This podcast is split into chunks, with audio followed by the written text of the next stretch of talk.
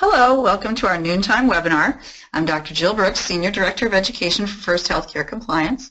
At First Healthcare Compliance, we're here to help you with a comprehensive compliance management solution tailored to your business, a hospital, a hospital network, healthcare practice of any size, billing company, or skilled nursing facility. As part of our complimentary educational webinar series, we bring you experts from around the country to discuss relevant topics in the healthcare industry. The subject of today's webinar, exclusion screening, is one that we have received numerous questions about, such as, what is this? Do I have to do screening and how often? What happens if I don't do exclusion screening? To better understand this subject, we have Christina Loiza of PreCheck presenting what healthcare employees should know about exclusion screening. PreCheck is one of our valued partners, providing services for healthcare organizations which include background verifications and credentialing, credentialing outsourcing solutions to handle professional license management, health and drug testing, exclusion and sanction screening, immunization tracking, and online I nine and E-Verify processing. Christina is the project manager, the product manager for PreCheck's drug testing, exclusion screening, and I nine E-Verify compliance solutions. She uses her four years of experience at PreCheck to provide a unique perspective on the different aspects of product management, including product development, marketing, operations, and client support. Christina earned a bachelor's degree in international studies from the University of Saint Thomas in Houston, Texas. This webinar will cover key guidance and regulations regarding exclusions, overview of exclusion lists publicly available, and the top best practices for exclusion screening. Before we begin the presentation, Uh, you can see that a copy of her slides are available in the handout section on your control panel. Your PayCom C E U certificates will be automatically emailed to you within twenty-four hours. Please email questions directly to Christina after the presentation. Her contact information will be available on the last slide.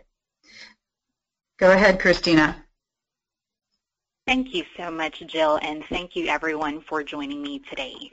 So we're here to talk about healthcare exclusion screening, and before I continue on with the presentation, I do want to mention that the content that I'm presenting today does not constitute legal advice, whether it is expressed or implied. It is intended for informational services only, so please consult with qualified counsel for legal advice um, whenever it comes to your exclusion screening program. So very quickly, here is a snapshot of our agenda today. First, we'll be talking about exclusions, you know, what they are and how this affects the healthcare industry. Then we'll be going into the main sources for exclusion information, as well as, you know, just tidbits of information that you need to know when searching those exclusion lists. Finally, we'll be going through some of the best practices for an effective exclusion screening program. To start with, let's talk about exclusions and what they are. So the federal government has put a system in place in which sanctioned or excluded individuals are not allowed to either participate or receive payments funded through federal dollars. So in healthcare, this means that individuals or entities that have been excluded are not allowed to receive payment on services that are funded by Medicare, Medicaid, or any other federal healthcare programs such as TRICARE. Care or CHIP, among others. Whenever we are talking about healthcare exclusions, you will always come across the Department of Health and Services, Health and Human Services, excuse me, Office of the Inspector General. So we will be talking about who they are and what they do in later slides, but in talking about healthcare exclusions, you need to know that according to the O I G, that the effect of an exclusion is that no payment will be made by any federal health care program for any items or services that are furnished, ordered, or prescribed by an excluded individual or entity. So this payment prohibition applies to the excluded person, anyone who employs or contracts with that excluded person, really any hospital or any other provider for which that excluded person provides services, and anyone else. Further, they say that the exclusion applies regardless of who submits the claim and applies to all administrative and management services furnished by the excluded person. And so the term exclusion, um, they're technically different from a termination or debarment, which you'll see is quite often used interchangeably in this presentation. Um, you know, a termination generally refers to the party's inability to bill Medicaid or Medicare for services rendered. Um, debarments are generally a ban from, you know, someone to do something. A sanction is an action against a party, but regardless of what these may be called, they're often used synonymously in exclusion screening because they are an effective and involuntary removal of that party from participation in the respective programs. And so something to note is that excluded individuals are not necessarily prohibited from conducting business in the healthcare industry, and the guidance that the O I G provides through their special bulletin will actually confirm this, but their options do become very limited whenever they want to conduct business with anyone receiving federal healthcare funds. And so ultimately, it is your responsibility as a provider that none of the payments coming from the government go to sanctioned individuals or entities. So this really means that you need to have a program in place to make sure that you're not employing or working with an excluded individual, or really you're risking civil monetary penalties that can be very costly to any company or provider. And so as we are talking about exclusion screening in the healthcare industry, you will find, um, in the, if you've experienced this before, of course, or have been in the industry, you will know that there are very many different lists that you are to check, whether it's required by the O I G or your regulator or the C M S for its providers, or really any other state law that's out there.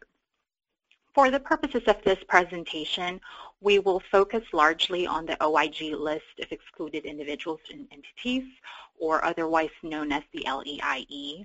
We'll also be discussing SAM and other federal exclusion sources that um, are mostly pertaining to healthcare, and then we'll also be discussing state Medicaid termination lists. Okay, so let's talk about the O I G L E I E. As I mentioned earlier, in healthcare, the focus for compliance with regard to exclusions is directed by the Department of Health and Human Services Office of the Inspector General, or the O I G. So the O I G was established back in nineteen seventy-six, and through the Social Security Act, they were given the mission to protect the integrity of the Department of Health and Human Services programs. And one way they do this is through fighting waste and fraud from those participating in Medicare and Medicaid. The O I G spends a lot of their resources here because these two programs actually insure about one in three Americans. It's a multi-billion dollar industry, and just because of its size, you know, its sheer size, it's highly susceptible to fraud. Now, fraud comes in many different forms, and uh, the O I G is really proud of the fact that they've recovered millions, even billions, through their investigations of overpayments, kickbacks, and other improper practices. So they've recently reported that they have um, recovered over two point four billion dollars through these efforts. One of the ways that the O I G fights ex you know, waste is through exclusions. So this is their way to identify for everyone the parties who are not eligible to receive federal health care dollars. The O I G, they've been given the authority to exclude individuals and entities based on a certain criteria, and that's found on Section eleven twenty-eight of the Social Security Act. And they come up with a list of these exclusions, and they make it available to the public through a list that they compile, again, that is called the List of Excluded Individuals and Entities. So O I G exclusions are categorized in two types, mandatory and permissive. And so mandatory exclusions carry a minimum of a five-year exclusion. And there are really four main reasons for a mandatory exclusion. The first one is for any individual or entity that's been convicted of a criminal offense that's related to the delivery of an item or service under the Medicare or Medicaid programs. Um, any individual or entities that has been convicted of a criminal offense that's related to patient abuse or neglect. Um, after HIPAA was put in place in nineteen ninety-six, there is also now the mandatory exclusion for any individual or entity that's been criminally convicted for an offense such as fraud or theft um, related to the delivery of a healthcare service or item that's financed um, by any federal, state, or local government agency. And then there's also any individual or entity that has been convicted of a criminal offense that consists of a felony relating to the unlawful manufacture, distribution, um, prescription, or dispensing of a controlled substance. And so as you will notice, these, um, they will also have provisions, the O I G does, for mandatory exclusions if one were convicted on the grounds of multiple exclusions above. So if there were two convictions of mandatory offenses, then it carries a minimum of a ten-year exclusion.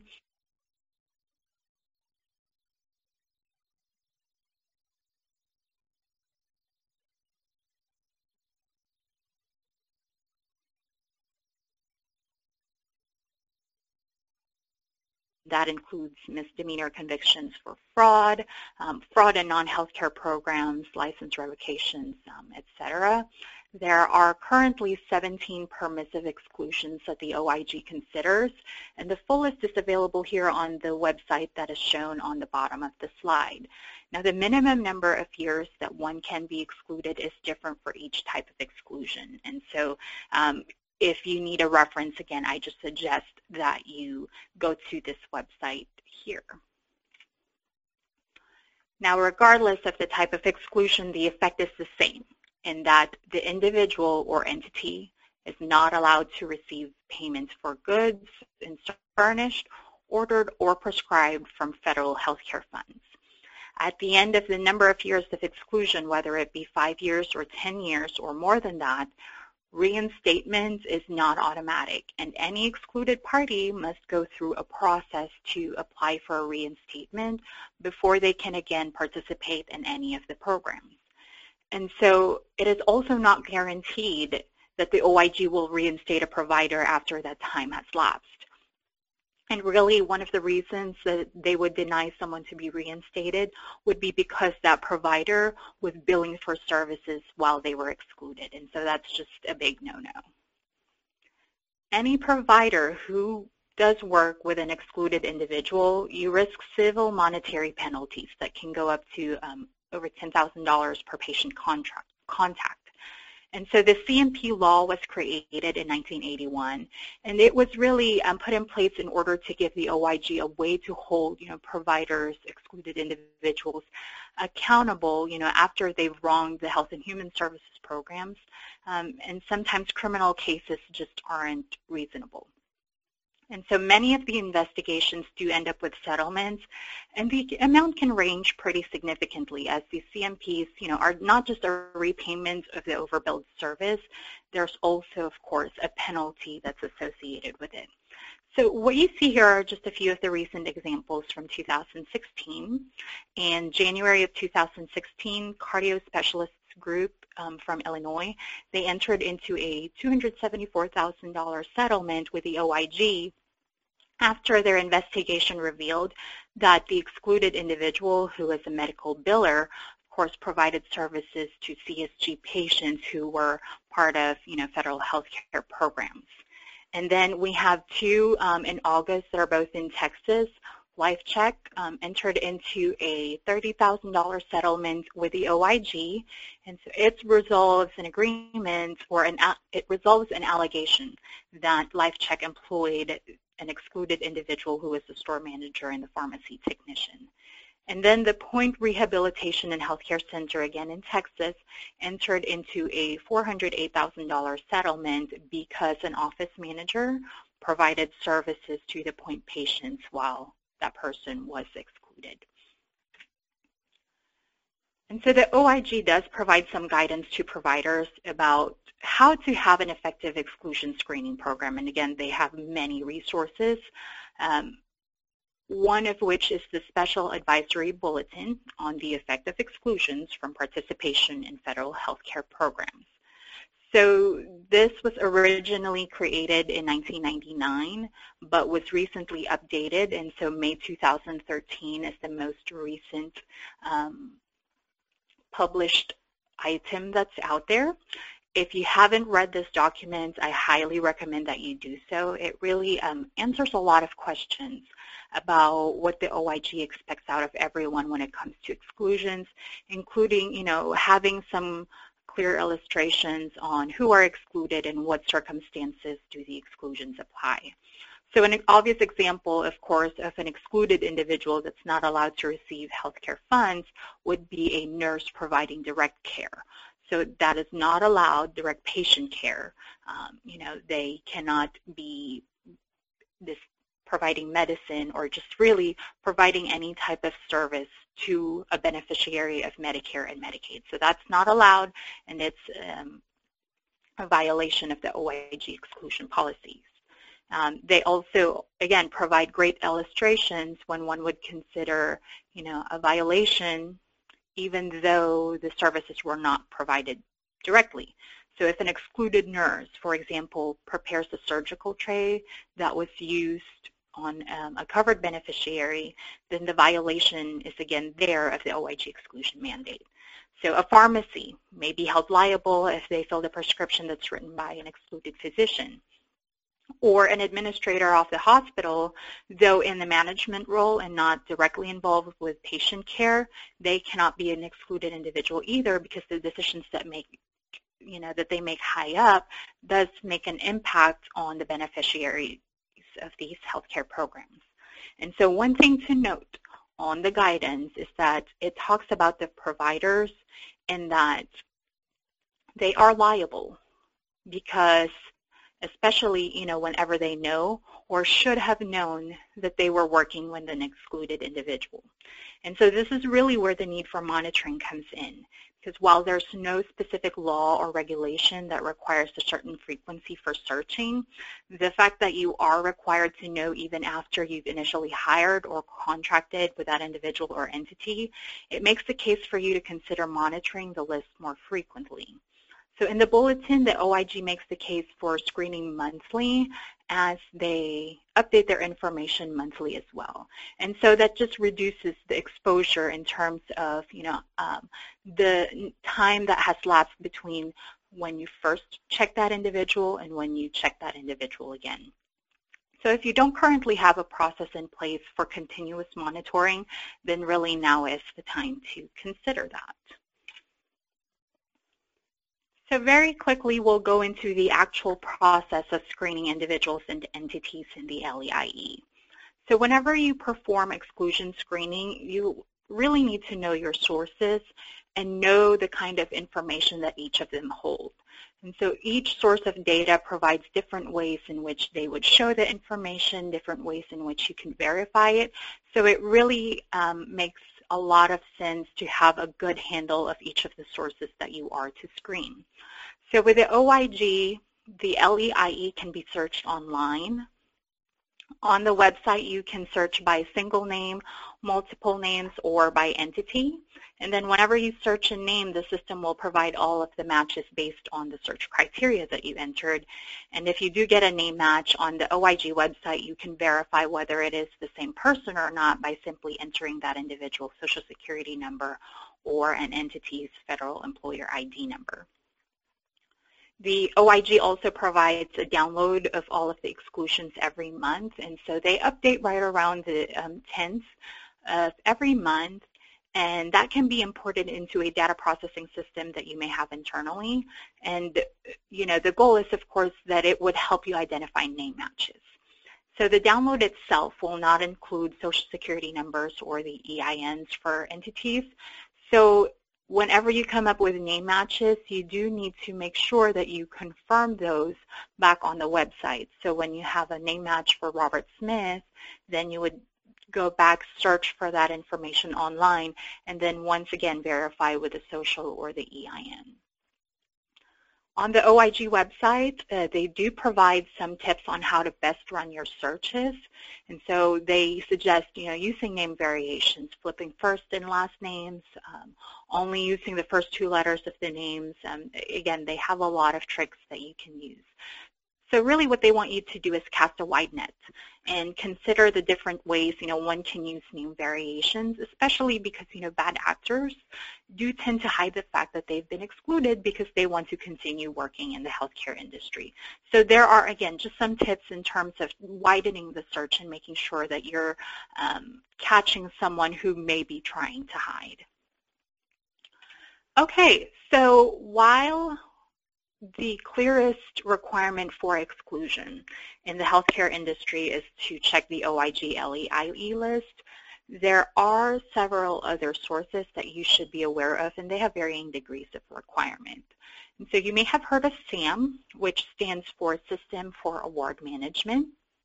It includes several federal procurement systems that are now consolidated by the G S A under SAM. So whenever SAM was formed, it is also incorporated the formerly maintained excluded parties list system, which is the E P L S. Now SAM includes information on entities that are debarred, suspended, proposed for debarment, excluded, or disqualified for, from receiving federal contracts or certain subcontracts from certain types of federal financial and non-financial assistance and benefits. Now, SAM includes information. So on the E P L S side, whenever you're talking about exclusions, you're going to see that SAM has a lot of different federal agencies that are reporting to it. It actually also includes the O I G L E I E information, the, um, the exclusion or department lists from the Office of Personnel Management, you know, Department of Justice, Food and Nutrition Services, among others. Now, the effect of the exclusion in this list is to prevent government funds from being paid towards those on the list. Um, state Medicaid agencies are actually required to search this list whenever a provider enrolls and initially and um, monthly thereafter. And so some do extend that requirement to their providers. And again, this is why it's really important that you check with your legal counsel just to make sure that, you know, if you are in a state that requires that SAM be checked monthly as well, that you do have a system in place for that. The SAM database is available both as a search engine on sam dot gov or as a file download, which gets updated every day. And so while the search mechanism, you know, provided in the SAM on the website is fairly easy to use, you just enter a name either on the quick search or the advanced search here. Um, verifying exclusions is a little bit more complicated than the O I G list. So because there are many different sources of exclusion information, there's actually some inconsistency in data in terms of how easily one could verify if the name match is the same as the person that's being searched. And for example, if I search for Robert Smith on the SAM website and I do a quick search, I will get twelve hits. And so when I click on the details on any one of those results, the system will allow me to verify by the address that they have on file. The problem is um, whenever you're verifying whether or not you have the same person, the excluded individual is who you're searching, is that the SAM requires that whenever you verify, you have the exact information that they have on file. So if I search at the address one hundred Smith Street and I use one hundred Smith S T period instead of spelling out S T R E E T, that actually makes a big difference in whether or not I get a resulting match. Um, and the issue is that the system doesn't tell me, hey, you're getting close, you just need to, you know, figure out how to spell street. It will just say that there's no match. And so it makes it seem like it's not the same individual when it actually is. I just didn't have the exact information that SAM needed in order to verify that information for me. And so, you know, what other thing that I can do is search with a social. And so the way that you would do that is through the advanced exclusion search. So you can search with both the social and the name. So the issue, though, is that not all SAM records do have a social on file either. So one may think that it's not their excluded individual when it is. The information, again, just was not at SAM. So it really makes sense that if you do have a name match, that you do look a little deeper, especially when you are checking SAM. So one thing that users may sometimes overlook about the SAM website is that they actually say um, on their statement here that you need to confirm origin, um, the information or any hits with the source of information. So they have a disclaimer that says, you know, please note that when matches are found, there may be instances where an individual or firm has the same or similar name as your search request, but is actually a different party. Therefore, it is important that you verify a potential match with a debarring agency identified in the record information. So SAM does provide you with contact information for the data sources. So whenever you do get a sanction or exclusion information from SAM, you really must check with a primary source. So go back to the first source of information so that you can get the most up-to-date information. And this is especially the case with O I G records, and the O I G actually recommended in their bulletin that whenever you do have a, a hit for an O I G record in SAM, then you must go to the O I G website to confirm that record. So moving on to other sources that most healthcare facilities need to check is um, the O FAC list, or sometimes known as the terrorist list. So O FAC stands for the Office of Foreign Asset Control, and they're responsible to administer and enforce, you know, economic sanction programs against countries or groups or individuals that are, you know, terrorists or drug traffickers. The goal here is to stop the flow of money to terrorist organizations or really drug traffickers. And as part of their enforcement, they publish a list of individuals and companies that are either owned, controlled, or known to be acting on behalf of targeted countries. Um, it also lists individuals or groups that are known drug traffickers. And collectively, these um, groups of individuals and companies are called Specially Designated Nationals, or S D Ns. And so their assets are blocked, and U S persons are generally prohibited from dealing with them. Now, the O FAC publishes their list on the website. It is also available on SAM. So again, whenever you're checking um, the SAM record and you get an O FAC treasure, um, hit, then you do need to check this O FAC website to make sure that you have the most recent information. They have a search tool um, on their website that you can search for one name at a time. So it does employ some fuzzy logic on the name matches and provides you with a score on how close the hit is. Um, the O FAC also provides a downloadable list, much like the SAM and the O I G databases. They don't say how often they update it, but they say that they update the list, you know, pretty regularly. So you just, if you're downloading lists and putting it in your own system, you just need to make sure that you're checking all of these, um, you know, regularly as well. And so on the O FAC database, there's sometimes addresses that are provided. Um, the date of birth is provided at times as well, but I've seen some where it's just the year. So you can use those identifiers whenever you review the name matches to figure out whether or not your employee or your vendor is the one who is on the sanction or the O FAC sanction list. If you do get a hit, you are required to contact O FAC, let them know of your findings, and then, of course, not deal with those individuals if they are, in fact, the same person. So for those who are research facilities or conduct clinical trials, then the Food and Drug Administration's disqualification and debarment list would be familiar to you.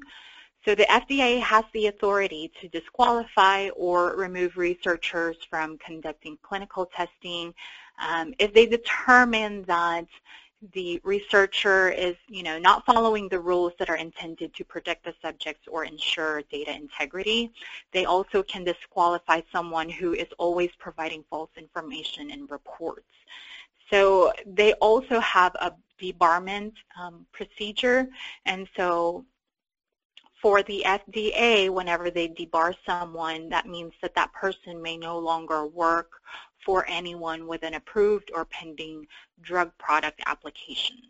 And so the F D A publishes their list on their website. It's not something that you can download. The list itself is not very long, and so it's a quick Control F whenever you need to find your person's name. Um, notices are published, and so on the right-hand side with the information here, it will show the notices that they've published in the Federal Register. And you can search for more identifiers because there's not a lot of identifiers that are provided on the website itself. You really need to dig deeper into making sure that you are not, again, hiring someone who is disqualified or debarred by the F D A. So the way that you would do that is to go into the Federal Register um, or get the docket number, and then when you search for that docket number, um, you would get the actual document that you know is sent to the employee that's telling them that they've been disqualified or debarred. And so address history is more, very important because you can get that information there. Um, you can get other information as well. Any unique identifier that will show that you know the name match on the F D A list is the same as the one that you're trying to hire is really what you're looking for whenever you're looking at all of these sources of information and digging deeper. Okay, so now we're going to move on to state Medicaid termination or exclusion lists. There are currently thirty-seven um, states plus the District of Columbia who have made their exclusion or termination lists public. Now, they all have different ways to do this. They sometimes have a search engine on their website, or sometimes they just have a link for a file download. Some have it in Excel, some have it in Word, some have it in P D F.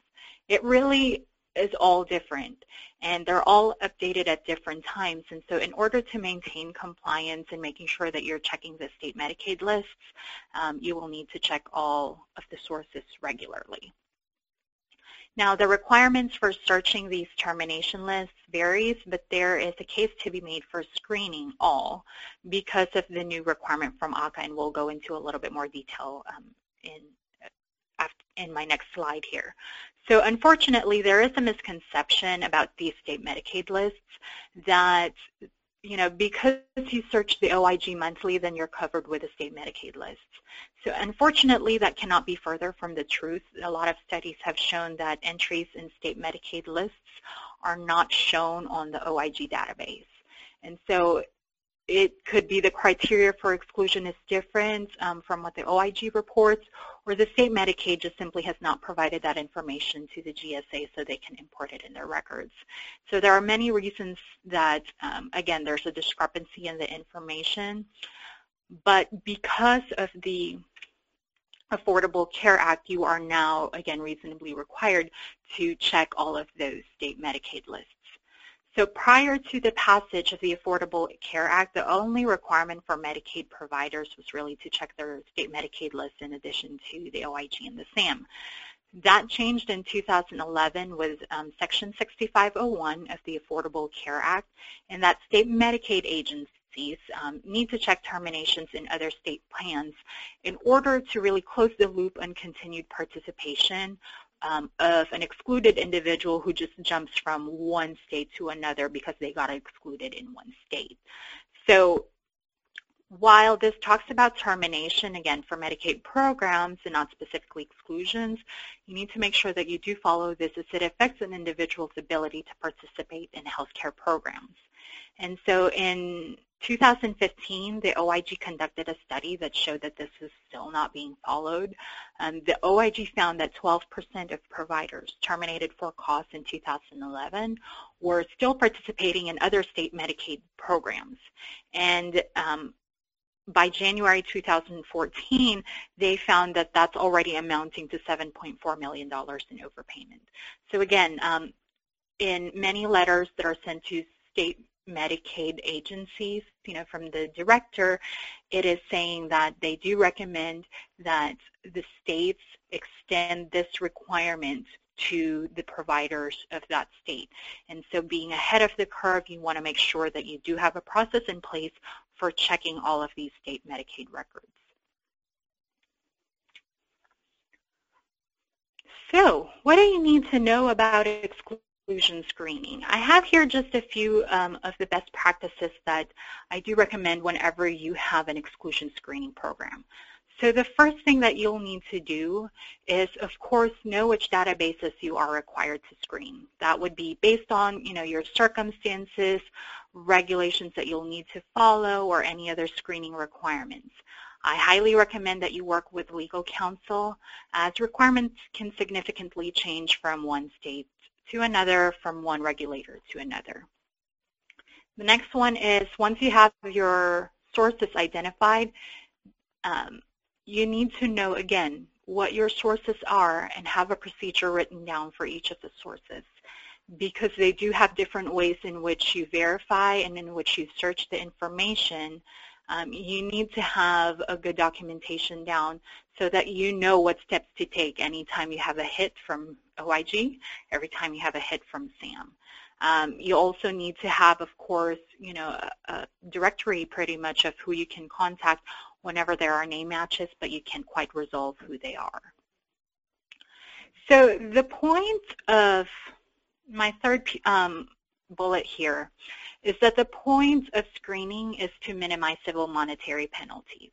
And so you will need to consider screening your employee population or your vendor population as often as you can in order to identify, first and foremost, if you are working with an excluded individual, and again, have the least amount of exposure possible. So while many requirements out there are that you check these exclusion databases just at the time of hire or appointments or contracts, um, that only takes care of a person coming in the door. Exclusions can still happen at any time after that, so it really does benefit providers to screen frequently after the initial time. So again, the O I G recommends screening the L E I E monthly because they update their information on a monthly basis. Um, some state Medicaids do require um, their own providers to check L E I E and SAM and the state Medicaids um, monthly as well. And so for your compliance program, you will need to determine the frequency at which you screen the sources, but do consider, again, Um, doing it more frequently than annually um, even, because you want to, again, narrow down the, um, the exposure for which the, an excluded person may be working for you. Next is that you need to search name variations for each individual. And so in addition to the name that you call your employee, you'll also need to look through aliases and, again, other possible name matches or name variations. If you know of an alias name for your employee, then you'll need to search that as well. So you may consider switching the first and last names during your search to see if you come across a name match, or searching each last name for those with a hyphenated name.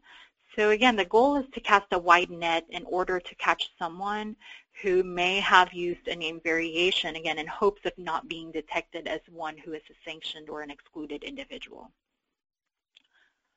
And next is that one thing that you would know if you have been doing exclusion screening before is that the names do tend to multiply.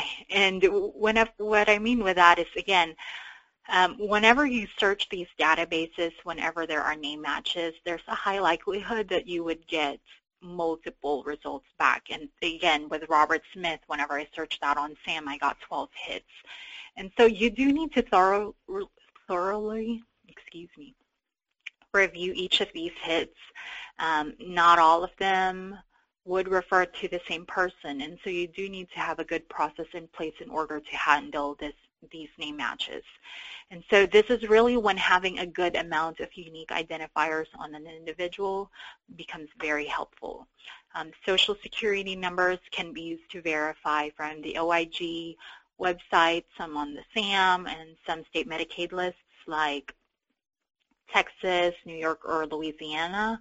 Um, the D O B, or date of birth, or the N P I number, or residency history can also be very helpful.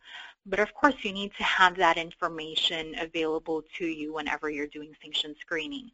I know there's a large push, I mean, on the other side of things, where you want the least amount of information as possible for these um, employees or, you know, entities that you work with, but you do need to consider, again, in terms of sanction screening, the more unique identifiers that you have, the better you'll be in terms of having name matches be conclusive um, in your research. there's also, I mean, as you're reviewing a lot of these names, there's a lot of benefit in having someone who is dedicated in reviewing the name matches and determining, you know, which match is a false positive or an actual match. So you could potentially work with many hits on your initial search, and so you do need to do the legwork and making sure that you're not hiring someone who is an excluded individual. Document, document, document. I'm sure this is something that's already been ingrained in everyone's um, policies, but it really does help. There are times um, when the lack of identifiers will leave you in doubt whether or not the name on the exclusion is the name of your employer or entity. And so whenever you reach out to the data source, they may not necessarily respond right away. So this is why it will be important to have a, a really good documentation process in place. You know, you'll need, whenever there is an audit, you'll need to be able to demonstrate that you did everything that you could in order to not hire someone who is excluded. excluded. And so screenshots, um, timestamps, process documentations will go a very long way whenever there is question, again, of why you ended up hiring someone who was excluded. If you do find that you hired or are working with someone who is excluded, you'll need to get with legal counsel ASAP. There are, you know, reporting guidelines that may differ by state, and so you'll also need to consider whether or not you want to go through the O I G self-disclosure protocol. So the O I G has a way for facilities or providers like you to disclose whether um, when you find out that you have hired someone who is excluded. Now, while this doesn't absolve your facility or company um, from any liability, it's generally seen as um, something of a more favorable approach um, rather than getting investigated by the O I G and being fined um, without you, again, self-disclosing. So again, that decision, though, is something that you would need to make with legal counsel, and so just know that it is something that is available to you, and you would weigh your options with your counsel about, you know, the, the specifics of the actual case at hand.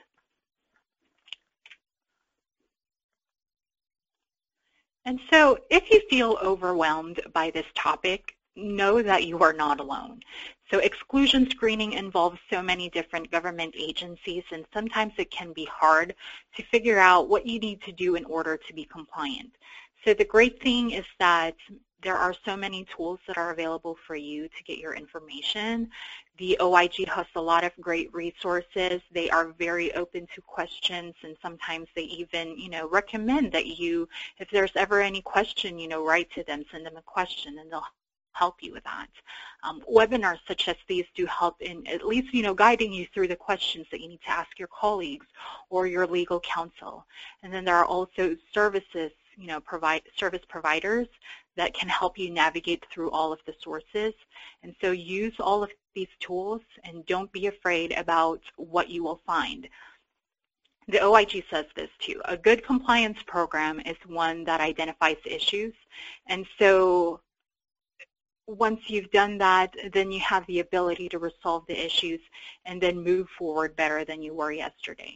And so I know exclusion screening, again, can be complicated, but there are so many ways in which you can have a good understanding of it and be confident in the program that you have in place going forward. So with that, I am thanking you for your time. If you do have additional questions, my contact information is on the screen here. And so you may call me directly or send me an email at any time. I am happy to provide you with as many information as I possibly can. And so, Jill, I am sending it back over to you. All right, well, thank you so much. Thank you, Christina. And again, uh, thank you for joining us today. Uh, her contact information is there on the screen, or if you send us questions, we will forward them to her. Your C E U certificate will be sent directly to you following the broadcast. Our next webinar is on October twenty-fifth. U P I C is coming soon with Stephen Bittinger. This will be at twelve noon Eastern Standard Time. This webinar is also approved for C M E. Uh, we are also hosting another webinar on November first. Uh, it'll be from the F B I on assessing pre-attack behavior in an active shooter situation. Again, that's November first at twelve noon. You can register for these webinars or request a demo on our website at one S T H C C dot com or call us at eight eight eight, five four three, four seven seven eight. Thank you very much and have a great day.